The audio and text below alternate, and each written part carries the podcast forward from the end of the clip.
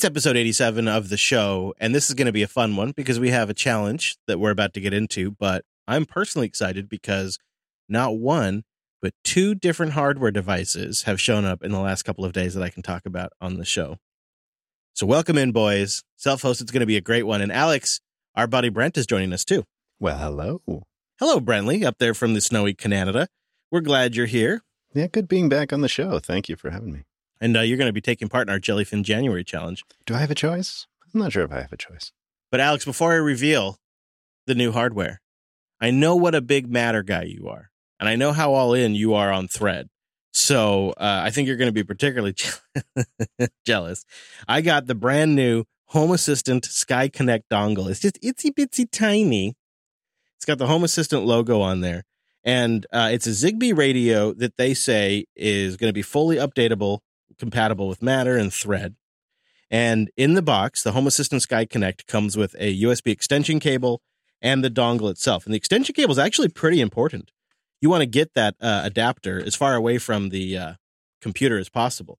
So with the included adapter, you can mount it away from your metal case and you'll get better signal, which is something I've learned kind of recently. And the Sky Connect is, is I would say it's about the size of a thumb. It's a tiny, tiny little device it's not like their first or even second hardware device, but it's still one of their very, you know, very first hardware devices, if you follow what I'm saying. Give me a clue. What does this thing do? It's a Zig for now, it's a Zigbee radio. And it's like the uh, it's the it's gonna be like the blessed Zigbee radio from Home Assistant, I would imagine. Oh, yeah. yeah. And then they will release updates, I guess, or maybe they have to add the matter radio stuff that is necessary to support the matter standard. Oh, I see. As that begins to roll out. So long term, it's it's about having a dongle that switches you over to matter. It's tricky, Alex, right? Because who really wants to redo all this stuff? I have my setup all done now on a Conbee, and I don't really, I don't really want to redo my Zigbee network or even try to transfer it. If I were going to start from scratch, absolutely, I'd go this route. Well, maybe that's it. Maybe that's what Matter is. It's just a chance to push reset on the the wireless devices that you choose. Maybe I make it my dedicated Matter device, you know, and I do Matter on its own dedicated hardware device or something as I start rolling those out. Yeah, maybe. But it's in. I'll put it into production soon, and I'll do a follow up on the show. I think this kind of stuff is smart for Home Assistant. You know, it's a great companion with the blue or the yellow. That's just obvious. It's hardware that people need to use all of their other hardware with Home Assistant. And the pricing's pretty good. It's pre order right now, it's in small quantities. And Home Assistant continues to get more and more uh, mainstream traction, dare I say. There was another article on Ars Technica just this week talking about Home Assistant and the need for an open smart home and that kind of thing, and how I think a lot of folks in the normal world, the muggle world, for want of a better phrase, are kind of getting a bit fatigued with smart home devices and just the rat race, I suppose, of just having to replace these things that, you know, how often did we used to replace doorbells, for example? right. Yeah. Or just a different app for every vendor and a login for every different vendor. It just gets so old so quick. And then it maybe at best lasts a couple of years. Well, to that point, Alex, my parents just this week asked me, Hey, Alex uses that thing for home automation stuff, and we have these D Link cameras and water sensors that are about to basically the service stops in a week or two. And uh, so my parents are asking me for Home Assistant, and I'm not even like a Home Assistant user on the daily. I don't even have one here, but just my association with knowing about it and my parents of all people are asking me to install one at their place. So I think you're right in saying that it's moving into like the public sphere. Yeah. And wouldn't it be great in that scenario if you could say, buy this yellow device and buy this dongle and you hook it up and I guarantee you it's all going to work out of the box? Well, you know, I've been thinking about what the best strategy would be at their place because they live, you know, on the other side of the country basically. So I can't I can't just set it up at their place and go over whenever it doesn't work. So I was thinking exactly that, Chris, is just like setting up the appliance approach. Mhm. Well, we have more to talk about if time allows. It's a big show, but I just want to mention one more piece of hardware I got. I had a power situation that I never expected to come up because Lady Jupes has a lithium ion battery bank. She's essentially her own UPS. So I just never really expected this power hit. And I, I, I have surge protectors in place, but I wasn't really prepared for this. Um, over the last week, it got really cold. It got to like 10 degrees, 15 degrees, probably the coldest it's ever been my lifetime in the Pacific Northwest. And uh, my battery bank got below freezing. And at 32 degrees, you're not supposed to charge lithium ion. And these Battleborn, they're tested at like around 29, 26 degrees, but it was 10 degrees outside at some points. And it stayed that way for over 24 hours. And so the BMCs, that's the battery management modules, it, they disabled the batteries essentially. They they just didn't use them, they didn't draw from them, they didn't charge them, they just left them, didn't touch them. It's a safety thing. I'm totally fine with that because I was connected to shore power at the time. But shore power went away. And it was one of those hits where like the light, everything goes out and then on and then out and then on. It's boom, boom, you know, two hits real fast, real hard. And uh, ever since then, my Wi Fi drops out about once an hour or so, maybe twice an hour. The Wi Fi network just disappears. The hardware remain, remains online. I can't really narrow it down further than that. But man, does that suck. There's so many things that when your Wi Fi network drops off and comes back, breaks. You know, backups break, uh, Wi Fi based smart devices break, cameras that are streaming over your Wi Fi break. Like it sucks so, so bad. And in the back of my mind, I've wanted to get a new complete Wi Fi system for a while, but I didn't want to spend a lot of money. And I came across it's not a brand new device, but I came across a pretty good deal for a TP Link EAP 245 version 3 for 55 bucks. This is, you know, people say this thing competes with the UniFi access points. And you can get it brand new on Amazon for like 70 bucks. I decided to pull the trigger. And if you buy it from Amazon, you can get it within the same day. If you buy it from eBay, you can get it pretty quick. People really say this thing's pretty awesome. It's got a three by five gigahertz antenna and a three by two gigahertz antenna. It does, uh, you know, like the band shaping stuff. It has, uh, or band steering, I should say, load balancing, has a web management console. It also has an app, but it runs on Linux. So that might be something. Decent hardware, decent processor, and OpenWRT project seems to have early support for the device too, so that's going like in a good direction long term. So I decided to pull the trigger on this thing. And I ordered one of these TP Links EAP 245s. And I'm going to put this into production this weekend. It just came in last night. Um, and see how it goes. You know, like I don't know if it's going to hold up to like UniFi level. Don't know if it's going to be that good. I'm also going from a mesh to the single AP unit, so we'll see how that goes as well. They look really interesting, those things. And I, uh, to be honest with you, they are realistically the only viable alternative to a, a UniFi style system that phones home to a central controller software, at least with UniFi it's self hosted. Yeah. I think TP Link, you can also self host their kind of control center as well. You know, when I look at UniFi and how I use it, you know, I've got two or three different sites that I manage uh, for my family and a couple for some clients as well. And, uh, you know, having that central point of control between different sites is absolutely wonderful. And I can see it being really handy for you between Jupes and the studio, for example, and just have all one like pane of glass to look at and say, how is my Wi Fi doing today? That does seem really nice to use the same system in both locations, same management software. I just want more information. Like, why is my Wi Fi dropping out? What's going on? What's the uptime of the of the operating system running on the AP? Like some basic details that I can use to troubleshoot. Because I imagine what's really going on is quite likely a Wi-Fi device has been just has gone haywire, and maybe my router's crashing. It, it, I mean, it's possible it's been physically damaged, but I don't see any other indications of that. And I wonder if it isn't just some something is just disrupting the Wi-Fi network and the router isn't handling it properly. Well, I think I remember you complaining about this a couple of weeks ago in our sort of uh, Telegram chat, and uh, I sent you a very timely video from Linus Tech Tips where he was solving some uh, Wi-Fi issues that was actually turning out to be caused by Z-Wave devices in his house. You know, he's gone and just uh, bought or built or re- remodeled a, a house, and he's put a whole bunch of home automation gear in there, and some of it's got some really bad crosstalk, and it's kind of causing some issues with uh, with interference. And so he purchased a, a, kind of a device that looks at all the various different radio frequencies that are, are, occurring and uses SDR to kind of figure out what the problem is. So I'll put a link to that in the chat for you, and hopefully uh, gives you an excuse to spend a bit of cash on on a, an SDR setup. I've wanted to get into SDR for a while, so it just might. Yeah, that was very timely. I have walked around with like the Wi-Fi analyzer tool on the Android, and I did make some improvements based on that. I got back. Yeah, I think that's what he did to start with. But then when it wasn't a Wi-Fi issue, it was uh, Z-Wave, which also uses, or is it Zigbee that uses 2.4 as well? Uh, that was where the issue started occurring with his, I think, wireless soundbar or something he was having issues with. So my neighbor's printer reaches all, all the way over to me, and it's unbelievable how strong that printer's AP is. I've thought about going over and knocking on her door and asking her if she'd let me configure it and turn it off. I don't know if it is disableable, but you know, that's how bad it is. Before we get to the jellyfin stuff, do you want to just refresh everyone on the giveaway that you've got brewing?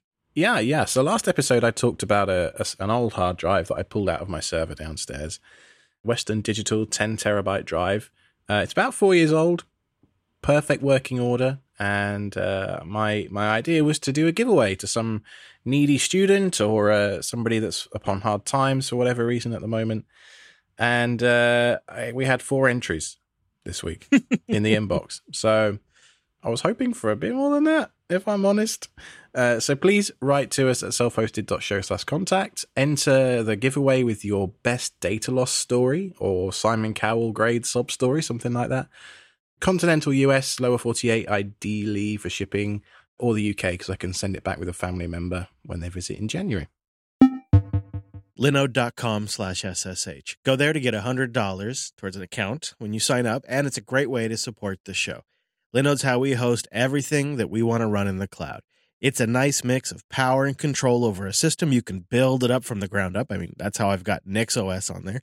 Or you can go with one of their ready to go images, including like a, an Ubuntu or Debian stack with Docker pre deployed, and then you just hit the button and get the image on there. It really kind of depends on what you are comfortable with. So it makes it really approachable for all types. People who've been racking and stacking for 20 years and folks that are just spinning up their first server. And Linode makes it really easy to get going in a few clicks. And with that $100 while you're supporting the show, you can try out all kinds of features beyond just running a server. And they have big, powerful CPUs and they have big, powerful GPUs. And of course, they've got super fast disk systems. And they've got a whole range, including nanodes, which are great for like just a blog or a gallery, maybe a landing page or a status page, or a VPN. In fact, I'll link in the show notes to a guide to set up your own self hosted VPN on Linode in under 30 minutes. It's pretty nice. And I love Linode's S3 compatible object storage. I recommend you play around with that for your backups as well. It's a great way to get your data that's on site on your LAN off site somewhere. You encrypt it, send it up, put it on S3 compatible object storage on Linode. That's a great way to try out the 100 bucks. They have a powerful DNS manager. If you like to use orchestration management tools like uh, Ansible, Terraform, Kubernetes, all that stuff, Linode has fantastic support for that. Super fast networking. They got 11 data centers around the world. That's one of the reasons I've chose them is performance really matters. And they've got it in the compute area. They got it in the disk IO area. They have 40 gigabit connections to the hypervisors. They are their own ISP. Have I mentioned that recently? That's a huge deal. And they're spinning up another dozen next year. So with pricing 30 to 50% cheaper than those big hyperscalers that want to lock into their platform, with 100 bucks you get in free credit and it's a great way to support the show. Why not go check them out? Their community support runs deep, their commitment to these platforms run deep, and they've been doing it for nearly 19 years. So go sign up today, support the show, and get 100 bucks to try it out when you go to linode.com slash SSH. That's linode.com slash SSH. Well, the headline writer in me is not one to miss out on an opportunity for some alliteration. And so I was watching, I think it was Linus again. This turns out to be a heavily Linus influenced video where he went on a, a rant about Plex on the WAN show. And it got me thinking that, okay, so what's your solution? Is it to just not work with Plex anymore and just to rant about it? Or is it, is there some action you can take? And I thought our audience why don't we put together a call to action, not just for the hosts, but also for the audience as well? So, for the month of January, we are going to completely disable our Plex servers and switch to Jellyfin. Yes. And you know, I just recently tried Jellyfin, skidded off the surface, bounced off the atmosphere, and went into orbit around Plex again. So we'll see how this goes for me, but I'm willing to do it. I just have a couple of questions. Before I commit to disrupting the beautiful Odroid setup that I just got working. What do you think ultimately the goal is? You think at the end of January you're hoping that uh, we've we've sort of sorted out our jellyfin issues and we just stay with jellyfin going forward? I mean, in a perfect world, I suppose so. Yeah, it's not. yeah. It's not that I have anything against Plex per se, but I think I think we all know deep down that one day Plex are probably going to make some move that alienates us to a point where we're like, yeah, I can't keep using this anymore. And there has to be a viable alternative at that moment in time, whether it's a year's time or 10 years' time. Who knows? But there have got to be a few things in place for me as a server admin, you know, monitoring tools, for example, on the back end that I need, as well as some basics for non techie people like TV clients and stuff in place. And I know the Jellyfin project are working on this heavily, heavily, heavily. But I think the ultimate goal of this challenge, of this Je- Jellyfin January challenge, is to raise the profile of Jellyfin, number one. I think a lot of people in our audience already do know about it, but they maybe haven't quite had enough of a push or impetus to actually try it and or to just kick the tires. Maybe we make this an annual thing. Who knows? I like it because I feel like if we, you and I and Brent and and Wes and others, if if we won't use it and our audience won't use it, then literally there probably is not a customer base, right? like we have got to use this stuff in order to bang on it, get people out there, advocate for it, get more people using it, grow the user base and help the developers, you know, turn it into something sustainable. And if we don't do that, it'll just fade away. So that's been my thinking about Jellyfin is I also I think Plex is a good product. But I also have to agree with the thread on the self hosted subreddit that you started. It was a pleasant thread, just kind of gently asking people, has there been something with Plex recently that you didn't like? And by 97 points, the top comment is focusing on things that the core customers never asked for, which I think if you boil down my complaints and your complaints, it's essentially just that.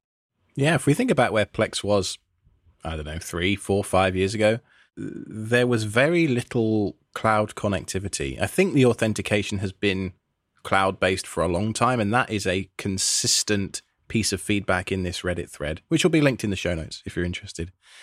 But on top of the the kind of cloud authentication, there's been a huge push over certainly the last two or three years since we spoke with Elon, really, uh, on this show, to add their free ad supported media stuff, the podcast stuff, which I think has been removed now, and just a whole bunch of stuff that is not core to streaming files from a hard drive in my basement. And you and I recognized, I think, at the very start of the show a couple of years ago, this was going to be a problem because you can kind of nail that. And then where do you go from there to build a business? And if you want to build a big business, you have to be seen as reputable and legitimate by the rest of the industry. And so to do that, ostensibly Plex needs to be like this master streaming media application that's supposedly bringing streams in from all these different locations and your local media is just it's just it's just one of the options. It's yeah. not it's not mm-hmm. like our core focus is pirated content. It's, it's just one of the options if they happen to have it. And that's how they had to they had to position it like that i think to be considered a legitimate business by the rest of the industry. And i think you and i recognized a long time ago that was going to create conflict with the user base. 100% agree there is a way that the company conducts itself too uh, i mean plex in general with its user base of is it fair to criticize plex for the way in which they conduct themselves as a business because they obviously have uh, vc money to repay they have uh, salaries to and payroll to meet, all that kind of stuff. And so when when I look at you know them adding air quotes cool new feature, and I disable it in my uh, pinned sources bar, and then two weeks later for some reason it's back again without me requesting it. That kind of behavior really pisses me off, and I I don't ever envisage something like that happening with a free software project like Jellyfin. And, you know, it's the same thread that goes throughout this whole show of how do I own my data? And ultimately, there is a link between my Plex ID and some data on a Plex server. Whether it's uh, an insidious link now Probably not. Whether it's an insidious link in 10 years that's then sold to advertisers, we just don't know. And, you know, I'm not here to cast aspersions about Plex in general and say it's crap, because actually I still think it's probably the most polished solution that we have. But hopefully by the end of January, we'll know, having stuck with Jellyfin for the month, what all the areas of improvement are. So I thought in that vein, we'd invite Mr. Brent along and give him a chance to give some feedback on his because you're a you're a big Jellyfin user already, aren't you? Well, you know, you mentioned maybe we might do this as an annual check-in for Jellyfin, and if I'm remembering correctly, uh, I think I am. I I get I actually gave Jellyfin as a gift last year for Christmas. the gift of Jellyfin. Well, I did. I, I ripped a bunch of DVDs, and because our internet here is terrible, and my brother lives like 100 feet away, and his wife has like this massive DVD collection that she loves. And that's back when our internet was far worse. We did a bunch of changes and fixed that. So I set up some instances and had a great time with it. There were a few little things that didn't quite work the way I was hoping, like local media streaming for music, because I'm a big music listener. That was a little choppy at the time. I think I've sorted that out since, but it just um, never became the daily use model that I was hoping for. So, what I'm hoping for this year is that revisiting it, it might just really get integrated more so, especially if we're tearing down all of our Plex infrastructure uh, collectively. I think I'm excited to see what has changed in a year, and I'm hoping there's quite a bit. From what I can tell on their GitHub, super active, so there's got to be a lot of good stuff that we're new to. Yeah, when you say active, you do mean active. I mean like 90 PRs this last month that were accepted. I mean like 800 uh, contributors in the lifetime of the project. Uh, that that seems like a massive success to me if you're looking at it from that perspective. It's very impressive. Yeah, momentum is building. I'll be curious, Brent, to hear if you get a chance to try out the watch together stuff because I know you and Wes are thinking about because Wes is going to be in on this too because we're gonna it's a Linux unplugged self-hosted joint effort and uh, I'm I'm I'm hopeful that you get a chance to try that and and report back on how the joint play together stuff works. Yeah, the last time we visited it, it did work well. There were a few little gotchas, I think, in interface, but um, you you've been asking us to watch something together, Strange New Worlds, and uh, so I think it might just happen with this this January. Hey, if that if that is the result of this challenge, I will I will take that.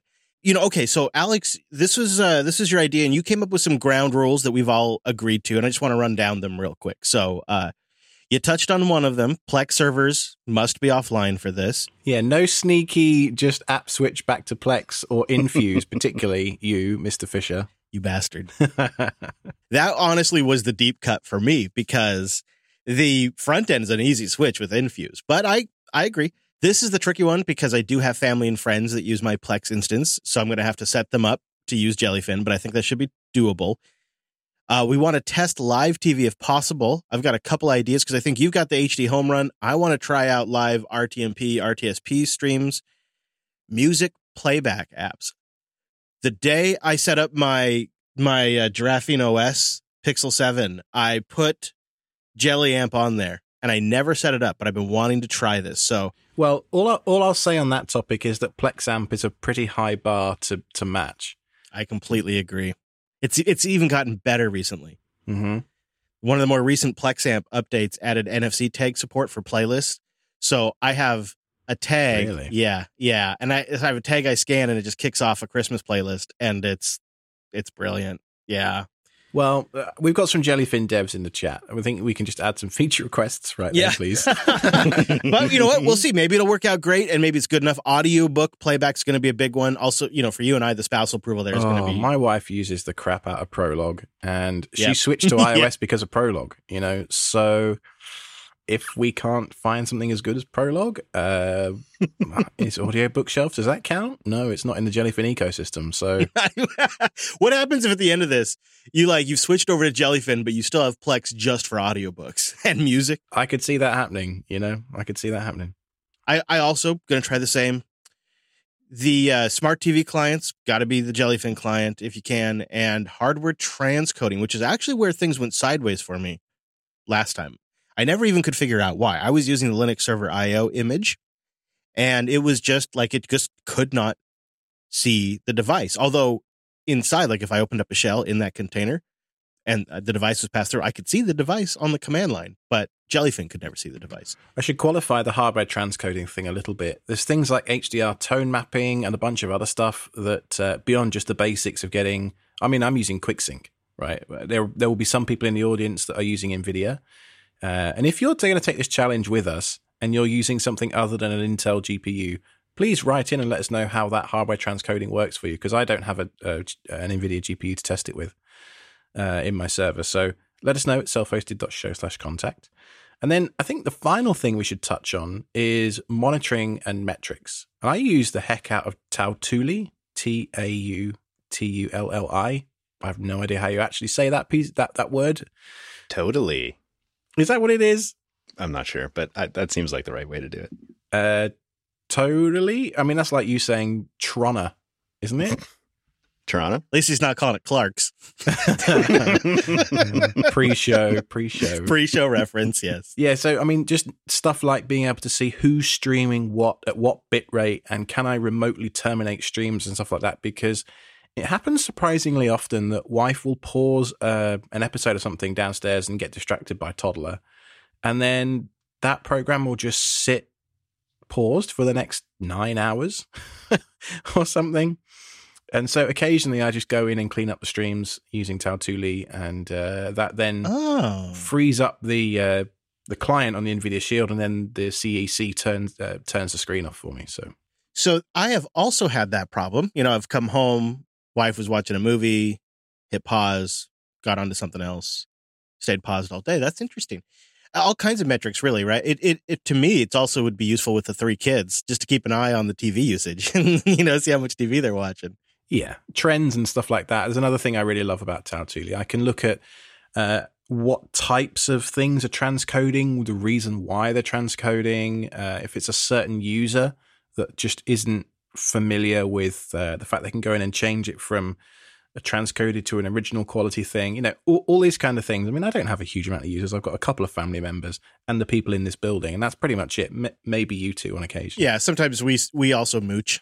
Sometimes, yeah. I just I just like that data. I don't use it that often, but when I want it, it's there with Plex. It would be kind of a downgrade for me to not have something like that. And I don't know whether it's a case of integrating Tautulli with Jellyfin or doing some kind of a rewrite or just improving the Jellyfin server metrics that are built into Jellyfin itself. Who knows what the right solution is? But uh, we're going to find out over the next month. I predict in a month we'll hear about Alex's Grafana dashboard that he's custom built for Jellyfin. I wonder if I could do that. Yeah, I meant you might hear from somebody. So I'm curious, what do you have a strategy? Are you going to do a Linux server IO image? Are you going to do the project image? Are you going to do packages? Are you doing it on a VM? Like, what is your uh, strategy considering hardware acceleration's a goal and all of that? I've been using off and on for the last year. Like, like much like you, I skip on and off the atmosphere of Jellyfin Yeah. yep. reasonably frequently, actually. And uh, I just use the Jellyfin image. I find it works just fine for my needs. I might try that then this time.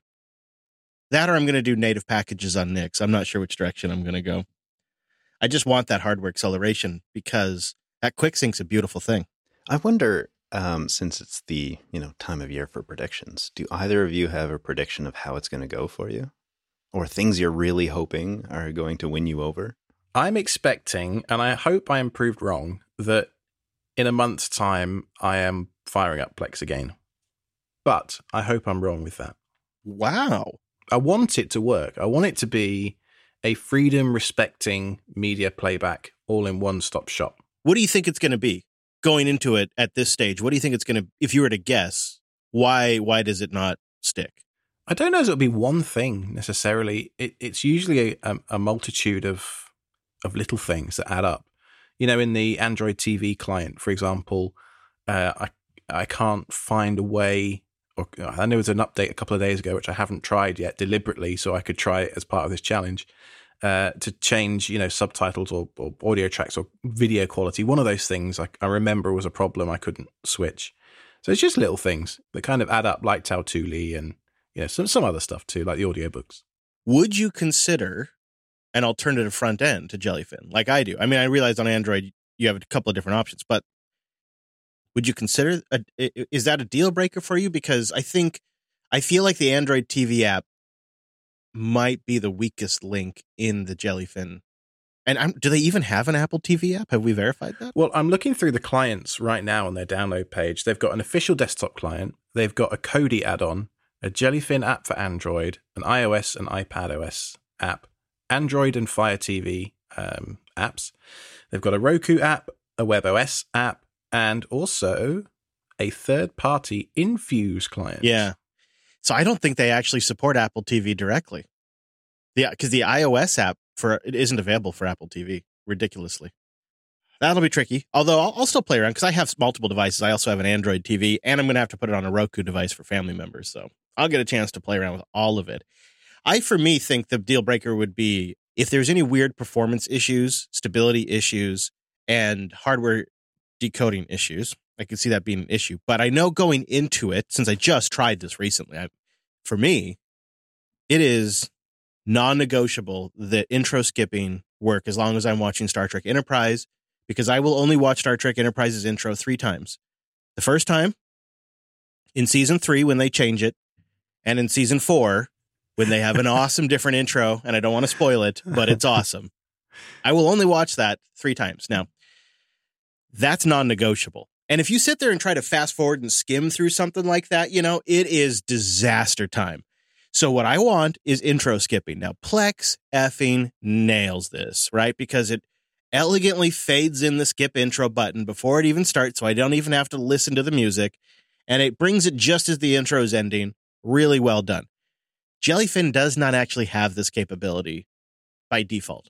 There are a couple of community plugins, one of which I tried, the most popular one, and it kind of works, right? It it looks it it looks for some basic things that indicate it's an intro. And if you're watching on something like Infuse or a lot of the uh, clients, it doesn't have the capability of exposing a button. So it's just mandatory all intros skipped all the time if it detects them. And it's just it's you're watching it, the video pauses for a second and then it continues and the intro's been skipped. It's not elegant. There's no button. If you did want to watch the intro, you can't. Yeah. That seems like if that could be bad, at least as long as I'm watching Enterprise. I mean, there, there is a solution there that, you know, other TV shows do exist. Yeah, right. well, that's the problem though. Is like, but some of the TV shows I might want the intro, and now it's gone Yeah. for all no, my I, shows. I totally agree. Maybe even a show specific toggle would be Hmm. a Yeah. temporary solution for that. But yeah, we have Yeah. some live feedback in the chat from Anthony Lovardo, who's one of the Jellyfin developers, I believe. SwiftFin is a native Jellyfin client for iOS and tvOS. Hey, And it's been submitted for approval, and I believe it's currently under App Store approval pending developer release. I'd totally be willing to beta test if there was a test pilot available. But I'll put a link to the SwiftFin GitHub in the show notes because that's looking really great. Oh yeah, there, there it is. Test flight. All right, if I can do test flight on Apple TV, I've never tried that, but I'd love to. That's great to hear, and it's native. Oh, sounds like the perfect time to be trying this. Actually, You know, this is exactly the kind of stuff we wanted to be discovering throughout this month. And yet here we are, like third minute in, I think, to the challenge. and we've got Absolutely. something. Yep. So I'm going to be trying this on my server. I'm just literally going to lift and shift and replace Plex completely for the next month. I'm also going to do it in England as well with the live TV stuff. So Ooh. you know, now the world the World Cup's over, there, there's pretty much nothing I want to watch that's actually live. But it's a good time. So it's a good time to test. Chris, I assume you're going to run this on a Raspberry Pi or some. What are you going to run it on?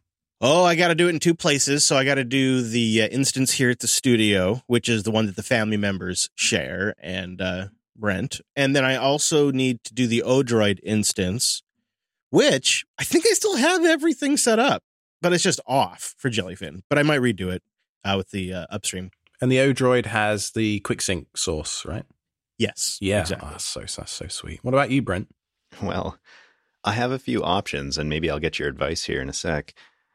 The challenge I ran into last year when I tried this is that really I watch content in two locations. I often go to my brother's place. They have a nice little theater set up, and we hang out there and watch some stuff. And I also watch things, of course, in my little cabin here. Um, the challenge last year, which listener Jeff solved for me, thank you very much, Jeff, was that the connectivity between the two buildings was pretty poor. Uh, that has since been solved in a really nice way. So previously, I had two instances one on a laptop that they have running their little media center connected to the TV, which is a ThinkPad X440 that I found in the trash, actually. That thing runs great. And at my place here, I've got a little like quasi NAS server Franken beast uh, from an old X220 that is running fine and has a few little containers on it and stuff. But we we had some listeners who very kindly gifted me some Raspberry Pis as well. So I have a few options, and I'm I think going to leave it to you both to tell me where I should run this and what I should try. Well, I want the host name of whatever you run it on to be Franken Nasbeast, please. Okay, done. I, I mean, I'm tempted. I don't. I mean, the only only problem is, is I don't want to add a bunch of work, right? Because the whole the goal is to try Jellyfin. But well, I think the goal for me as well is to learn what it takes to run it well from an administrative point of view. Because if that's not approachable for someone like me, then maybe that's hampering their success.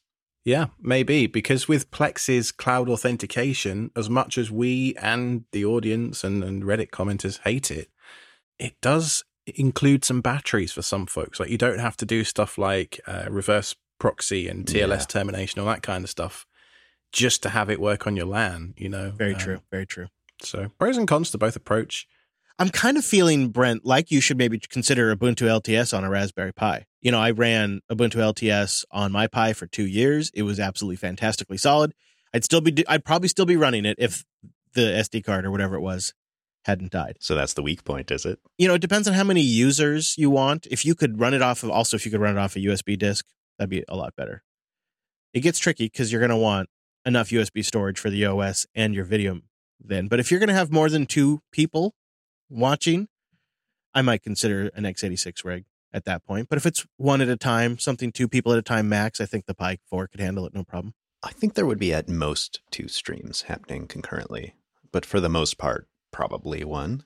Um, and there is a possibility to set up, you know, some storage. Literally, I have a the storage can live beside this Raspberry Pi. So the possibility for some Ethernet networking to grab media is there as well. So it doesn't necessarily need to be directly connected. Oh, look at you! Well, I know. now you're adding network Quick, storage. Getting complicated list. all of a sudden. Um, but totally doable. And if you recall, with the last time you and I tried Jellyfin, it was on a CM4, right? And that worked really well, including the watch together stuff. So it could be totally doable it'd probably be a quicker start on an x86 system, but not necessarily that much. If you've got a USB disk, you could install Ubuntu LTS on. You can just get the ISO, and it's like installing it on a regular old PC. It's pretty harmless. Well, I think maybe the question then becomes should I even bother with the Pi if I already have a machine? You know, an x86. Granted, an old thing, but it's probably more performant than the Pi easily. And so, go for it. Is he go for worth, it, Brent? Yeah, all right. No, all right. go for it. Just okay. get going, get ripping. Go, you know, because I often also I have I have begun deploying stuff in the in a in a in a two phased approach. I set it up once and I make all my mistakes, and then I tear it all down and I set it up again. And you know that could be maybe you set it up once on the x86 box, you get a feel for how it works, you get a you get a feel for how to use the application, how to pass the different media through, uh, you know, Docker Compose, and then you know you set it up on its permanent home later, which might be a Raspberry Pi, a couple of months. It's surprising how often that temporary home becomes yeah, that's the true. permanent. Like the desk I'm sat at right now, I built for our last house in the rental house, so it was designed for that room. And four years later, here I am, still sat at the same desk in my own house. Very true. You've made upgrades. oh yeah, but it still doesn't quite fit the room. You know, desk building is a hobby of mine. If if the audience doesn't know, I I just love. I just love pulling all my neatly cable managed setup out completely and rewiring all everything. I, I don't know why because I hate doing it sometimes. But do you take orders from you? No, never. Shipping's too much. all right, so the challenge runs throughout January. The next self-hosted, the one that we're recording right now, airs on December the thirtieth And then there'll be two episodes before the end of the challenge at the end of January. So January the 27th will be our final conclusion episode. I've got something neat for you. Go to crowdstrike.com slash LCE and you can ingest and view all of your logs in one place. So this is CrowdStrike Falcon LogScale. This is CrowdStrike's new centralized log management and observability tool, formerly known as Humio. So LogScale has been developed as an alternative to legacy logging solutions that really make it cost prohibitive to ingest and search data at volumes that you just kind of get if you've got some some infrastructure, you know, more than a few systems. They just generate a ton of logs. And the beauty of LogScale is that it can take logs from any of those sources and make them usable. You don't need to constantly massage the format. Oh man, I spend time doing that. It doesn't need a schema. Oh, yep, been there. You just pump them all in there and then you got them when you need them. And the dashboard, yep, it's great. Goes for days. This platform is crazy. It has a index-free architecture, which means you can ingest over a petabyte of data per day and search that with sub-second latency, not hours, sub-second latency. And LogScale is a lot cheaper because that architecture means they don't have a whole big old hardware footprint, right? They're a lot better than platforms like Splunk or Elastic, thanks to that. A lot better for you to run, a lot easier, a lot simpler. And they also have a community edition that they host. Now, the reason why I like to mention this is there's a lot of ways you can do this, you know, but I think one of the nice things about a platform like LogScale is if you're going through a period where you're building out your infrastructure, maybe you're troubleshooting something, you could pump those logs into LogScale Community Edition. That is the largest no cost data ingestion offering on the market, right? Because LogScale Community Edition allows you to ingest up to 16 gigabytes a day and you get seven days of retention. So you can really watch what's going on. There's no credit card required, no trial period. You get that. So you can try that, pump your logs into there, do your troubleshooting, build your infra, fix your problems, get it all in one spot on a dashboard. It's just great for self hosters who have a day job. And you want to get this stuff fixed, you want to enjoy it, you want to experiment with this, but you don't want a second job. So go try it out. It's a great way to support the show too. Get started with LogScale Community Edition for free at crowdstrike.com slash LCE. That's crowdstrike.com slash LCE. Well, happy holidays from the Matrix Project, everybody. They're running out of money and things are getting really, really bad over there. In a blog post on Christmas they write, um, that a handful of initiatives have resulted in funding reaching the core Matrix team. And as a result, this is directly putting core Matrix development at risk. This is a quote from their blog. They say, We are witnessing a tragedy of the commons. We've released all the foundational code of Matrix as permissively licensed open source and got to the point that anyone can successfully run it at scale themselves. The network is, is expanding exponentially, but in return, it transpires that the vast majority of these commercial deployments fail to contribute financially to the Matrix Foundation, whether by donating directly or supporting indirectly by working with Element, who fund the vast majority of core Matrix development today. In short, Folks love the amazing decentralized encrypted comms utopia of Matrix, but organizations also love that they can use it without having to pay anyone to develop it or maintain it. And then they say in bold, quote, this is completely unsustainable. And Element is now literally, that's in italics, unable to fund the entirety of the Matrix Foundation on behalf of everyone else and had to lay off some folks working on the core team as a result. It's tragic, isn't it? Yeah, you hate to see that. I think if you look at tech stocks in general over the last year or so, there's been several trillion dollars in lost value in, in the tech space in general. Yeah, seven trillion. Seven. There you go. It's a big number. So if you look at that in that context, it's perhaps not too surprising that Matrix are struggling, but also in the context of Twitter potentially going away. And as we record this, none of us can log into Twitter, so who knows what's going on over there tonight projects like Matrix are more important than ever, and uh, I don't really know what else to say on the matter. Like we we should we should try and support these guys however we can. I mean, you guys both know, huge fan. You know, we have invested a ton into making Matrix work great for our community because we think it's super important, and it has been one of the highlights of my 2022 has been the growth of our Matrix community one of the highlights, one of the best things I think think's ever happened to JB has been the growth of our Matrix community. So I love Matrix I love the project. And so I actually looked at what it would cost to donate to the project and become a member of the foundation. And you could, they have like a few token things, like you could do a Patreon, like, but you don't get a membership. But if you want to be like in the loop on what's going on with the Matrix Foundation, if you want to have like maybe on the mailing list and get word in on like what they're doing, the price starts at $100,000. And it goes up from there, depending on what you want to be involved with. And then they have like things like, well, you could sign up for the element services and, uh, you know, five bucks a user or three bucks a user, depending on which plan you want. You can help support development. That doesn't apply to me. I'm specifically using this because I can self host it. I'm not interested in paying for a hosted version I'm never going to use just to support the project. that just, that doesn't make sense to me. Also, with how we did it, I think uh, we'd be paying quite a bit considering our user mistake on our server. And then the, the, the truth of the matter is, is yeah, when you're learning, you, you, it costs you a ton to do it that way. That's a great point, Brent.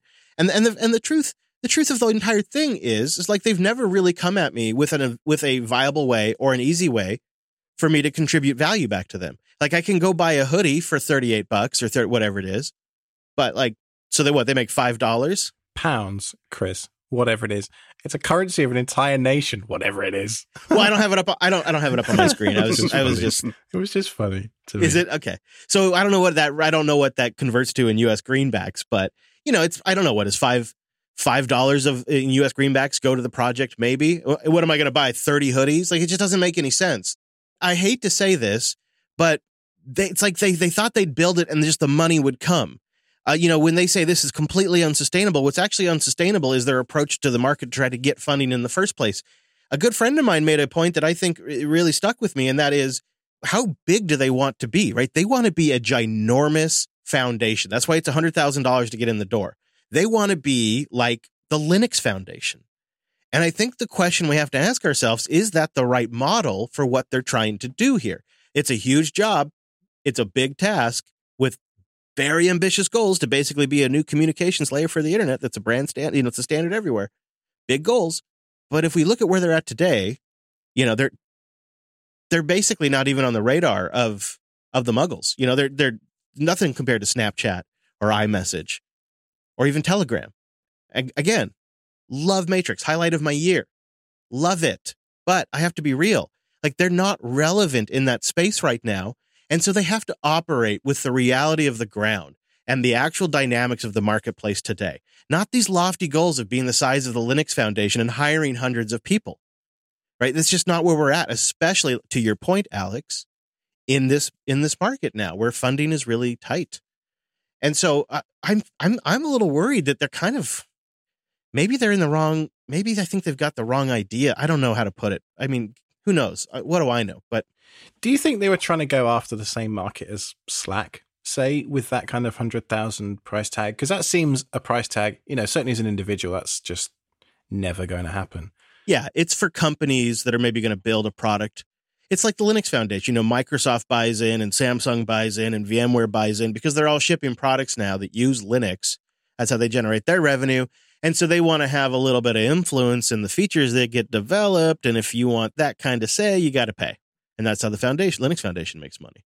I mean, if I go to matrix.org slash supporters, there are a handful of supporters on there and a big red, I want to become a Patreon. Mm-hmm. And if I look on their Patreon page, patreon.com slash matrix.org, uh, as words, not characters or anything, they have two goals on their Patreon that I can see. Both have been reached. One is 2500 a month, the other one is 5000 a month. So as a curious open source supporter, hypothetically, I go to this website and I look at it and I say, How do I support Matrix? And I look at the goals and they say they've achieved their goals. And I think, Great, they're fine. So, you know, when I look at this blog post and it says the complete opposite to we've reached our goal, those two things don't marry up. So perhaps there's something they could do there. I would imagine that, you know, it, Patreon, you get in this weird spot with Patreon, really, where it, it you get in because it seems like a good idea. You got the network effect and it doesn't really fit. You know, they're making 7200 bucks a month from this thing, but that number isn't legitimate. I can tell you I've been using Patreon Patreon since it was a public website. So you, you could take 6 to 10%, as much as 20% off that number because there's credit card processing fees, there's Patreon's fee, that isn't reflected in that. And then you have about a 5 to 10% credit card failure rate. And then so that's your then after you cover all of that, that's the actual revenue. So there I bet you legitimately, they're probably making 5400 a month from Patreon, but that's still a decent amount of money. But it's not going to pay for this ambitious, huge Linux Foundation size company. That's going to pay for VPS costs, right? But we need Matrix desperately. You know, I, as I've been switching, because, you know, I'm an Android user now, by the way, guys. As I've been using Android and I've been trying to solve for iMessage, the best solution I came back to was either something like Nextcloud Chat, which is very specific to my setup, but honestly, Matrix with a really friendly front end client called FluffyChat. Because I can either just use matrix.org, I could use the Jupiter broadcasting system, I could set up a family specific server, I can connect all of them. FluffyChat has the features of a modern chat client like Telegram. It just checks all the boxes. And I really want that to be a resource that I can use potentially for the next 15 years. You know, it could be my messaging plumbing for a decade plus if they can make it sustainable. But they've got to also come up with some membership programs that maybe like as a company JB could contribute. The, the other the other issue though is that it's hard because for us Matrix is a decent sized cost center. Right? Where we spend money just to run Matrix, to manage Matrix. The system it's on is a 96 core system with like hundreds of gigs of RAM, right? It's not a cheap box and all of that like it's all all of these things are like cost centers for everybody that's doing this so if it was an easy problem to solve we wouldn't be having this conversation and it's it's a pro- it's a problem and a conversation that we have time and time and time again with free and open source software and i think people in the normal world conflate free and open with free and no cost. And that's clearly not true. People's time to write the code has a cost. Every step in the chain has a cost whether it's financial whether it's time whether it's someone's well-being with how much you know of those two things they're putting into an open source project. And we see that not only with big projects like matrix and jellyfin but we see that with tiny little projects that make up tiny little building blocks of the internet you know as part of software bill of material pipeline issues Log4j. Remember that just a year ago? What a big deal Log4j was? It's quite the story. All right. Uh, J Cube wrote into the show. I wanted to talk about a topic near to Alex's heart. Shucking. I have a Synology NAS that has four 12 terabyte Western Digital shuck drives in it. I've had them roughly for three years. I wanted to do the Badger Stack PMS build. I got the case and found a holding place for the data residing on the NAS and proceeded to move the drives. Only the new build never saw those drives. The behavior matches up with what you would see in a 3.3 volt pin shenanigan situation. I tried snipping the cable method, but no luck. I tried putting them back into the NAS. All four drives were invisible to it. I then tried pulling that 3.3 volt pin off the SATA power connector on the drive. Still invisible. Alex, have you had this issue before? Well, I'm very worried about the idea of pulling a pin off the drive itself that sounds like a very fast way to no warranty, Mr. Kretschmar. So yeah, the only time I've had this issue myself has been when I've shucked a drive and then tried to connect it up with a, a power supply that has all four of the Molex power rails on it. So ground, 12 volt, 5 volt, and 3.3 volt. Uh, and so the easy solution to that was just to cut the 3.3 volt rail at the output nearest the PSU. So then there's just no 3.3 volt electricity flowing, and so the hard drive doesn't try and reset. Now, this has me worried that you've potentially damaged the drives because they've been working, as you say, for roughly three years just fine. Now you put them into a new case. It doesn't sound doesn't sound too clever to me. So I just I give a I give the the pins a visual inspection to make sure there's no, none of the little plastic bits have kind of snapped off in any of the connectors that's certainly what I did in that Kobol system that I tried out a few episodes ago, probably a year or more. I rammed it into the backplane so hard because the tolerances were so tight on the plastic rails that I ended up snapping some of the connectors off the end of the drives. That hurts when you do that. Don't do that. um, but an easier solution to just pulling the pins off the drive itself is using something called Kapton tape. You know what they developed for the um, space shuttle, and I think it was actually for the Apollo missions. It's that kind of golden, really thin, electrically isolative tape. uh, and it's so thin that you can actually cut with like an exacto knife or something a small enough little piece over the first pin or two, put it onto the power connector of the drive itself. I mean, that achieves the same thing as cutting the 3.3 volt uh, wire does. You're just blocking the electrical contact from from making a circuit. But you know, if uh, if they used to work and now they don't work, then you know it might not be a, a good outcome. I'm afraid. But you did get three good years out of him, I suppose.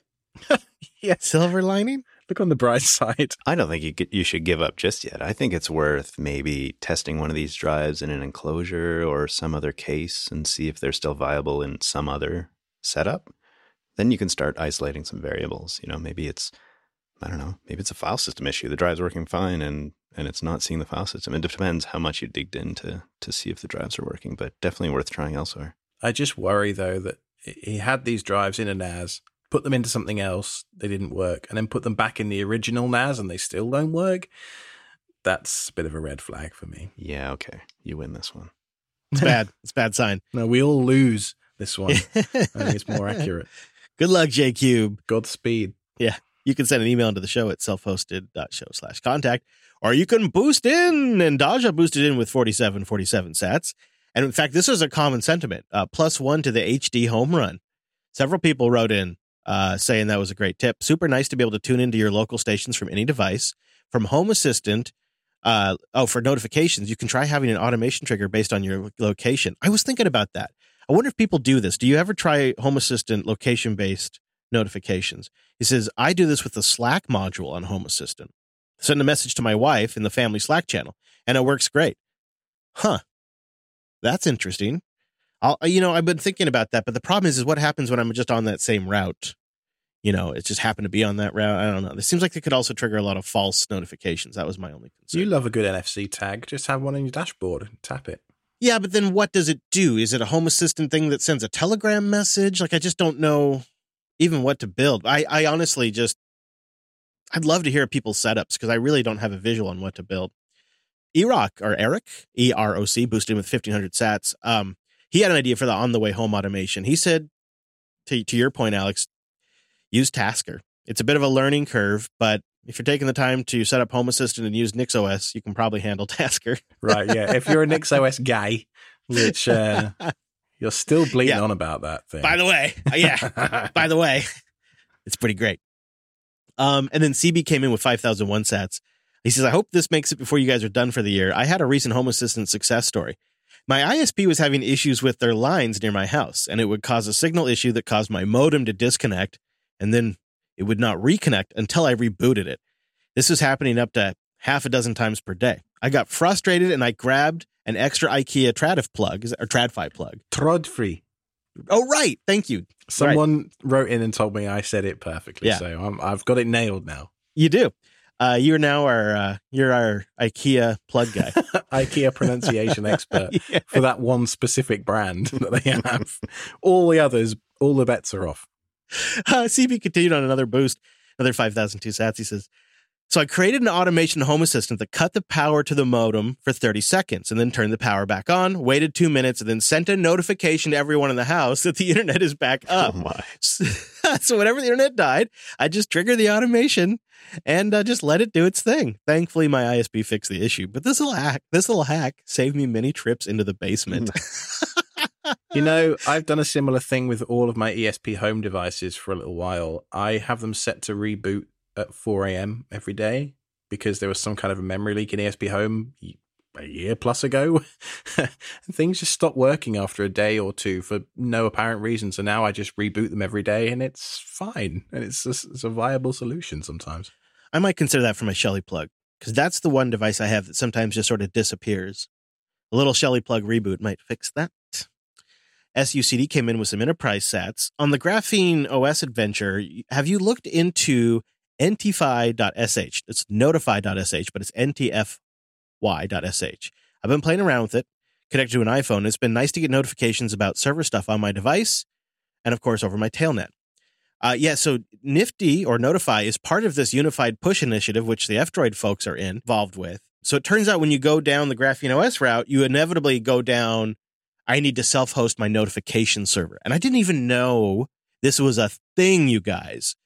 But actually, I'm all here for it. It, it, it seems like I got several options, including there could be some integration with Nextcloud, where Nextcloud essentially acts as the push notification receiving server. Pretty neat stuff. And more and more applications are actually building in support. So I'm running uh, Notify now, just using one of their hosted instances. And three or four of my apps have updated and are now using it to send me push notifications because I don't have the Google Play services running in the background, so I can't use Google Play for notifications. And so some apps you just you don't get any notifications. And this is solving that problem. Really cool. I never thought I'd get into self-hosting notification servers when I started this. What notifies you when your notification server's down though? That's the real. you got to run two. Hmm, yeah. I think that's the wife. Why aren't you answering me? I've been trying to get a hold of you.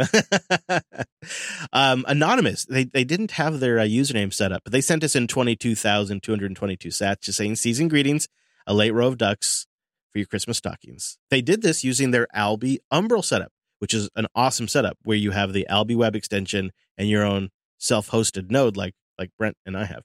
Sir Lurkslot came in with 13,370 sats to round us out for the day. He says, shout out to Alby. Uh, I've been using them to boost live from the podcastindex.org site to uh, complain about Discord.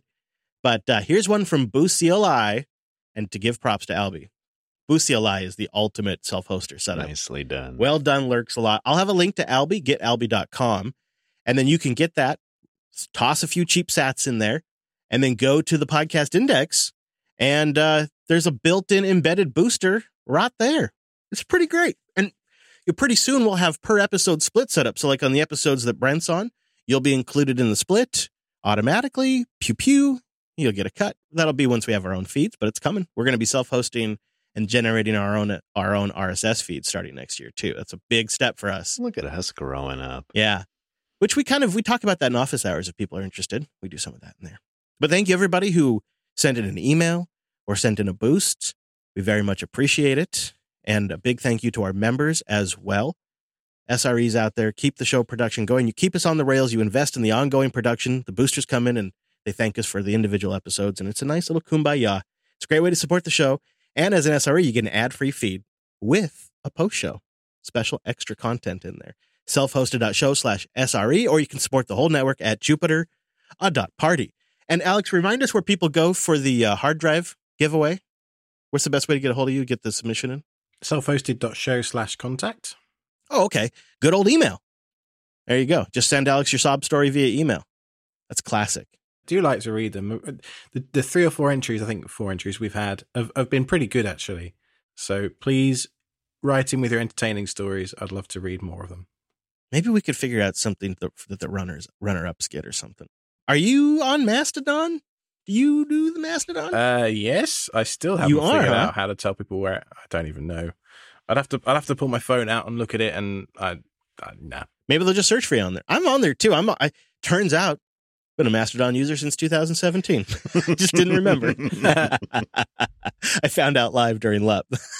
No, no, no. A listener reminded you that you had an account from 2017. Um, all right. Well, um, Brent, do you have anywhere particular you want to send the folks uh, to find you?